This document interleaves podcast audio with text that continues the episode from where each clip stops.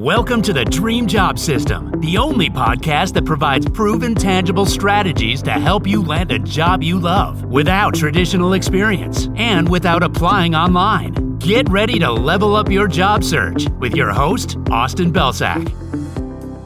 Hey everyone, welcome to another episode of the Dream Job System podcast. I'm your host, Austin Belcak, and in this episode, I'm going to teach you a strategy that you can use to completely avoid being told that you don't have enough experience for every single future job search.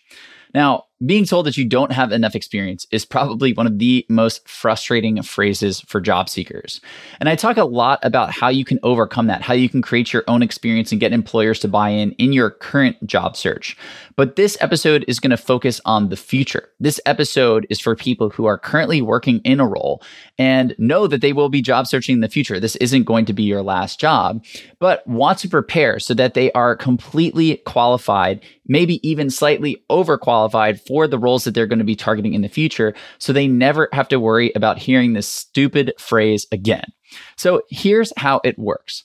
The first thing that you're going to do is sit down and reflect on the next step that you want to take in your career. And I want you to get specific. I want you to think about the specific title, the specific industry, even the specific companies that you might be working for.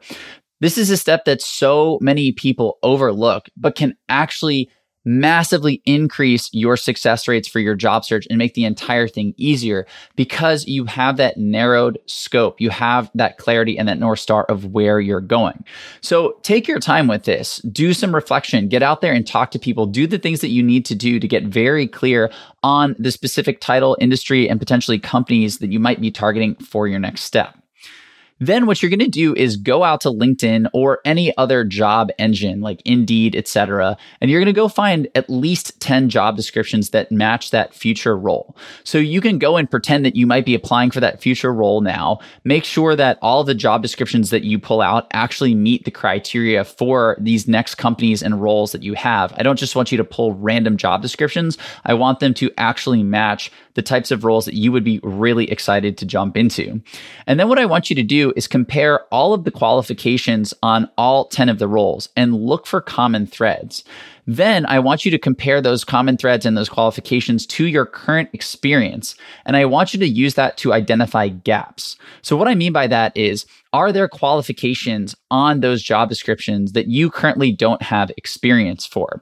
And that's probably going to be the case. I wouldn't expect you to have 100% of the experience for the role that you're looking to get into next at this very moment. But that is the beauty of this process because now what you're going to do is you are going to start brainstorming a list of potential projects that you can execute on in your current role that specifically focus on those experience gaps. So if you have a gap in experience for a specific qualification, you can sit down and say, okay, how can I come up with a project or a proposal that will both benefit my current team and my current company while also allowing me to build this experience so that I can put it on my resume and I can check that qualification box? Once you have one of those projects, all you need to do is go pitch it to your manager and your team and then start working on it. And then you're just going to rinse and repeat this until you've covered as much of those gaps as you possibly can.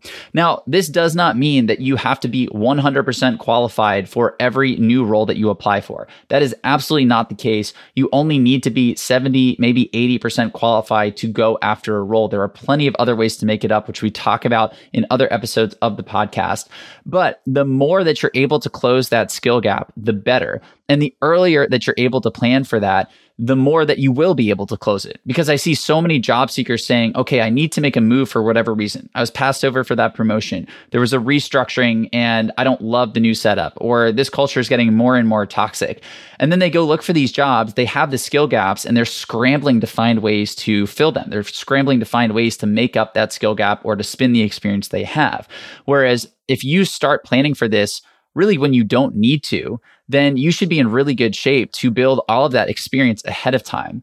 So, my recommendation for starting this is roughly once you've been in a new job for six months.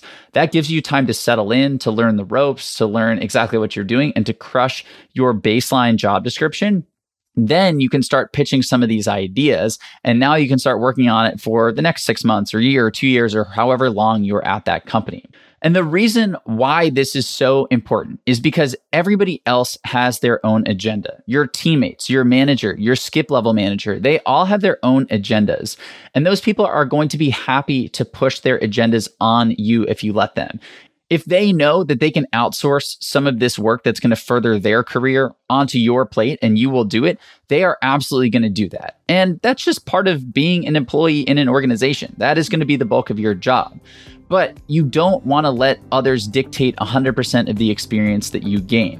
So, by doing this, by getting proactive and understanding what experience you need to build and pitching those things as stretch projects or as benefits to the team and the company, that is going to allow you to build the experience that you need so that when you jump into this next job search, you will never be told that you don't have enough experience again. That's it for today. Thank you, as always, for listening, and I'll see you in the next episode of the podcast.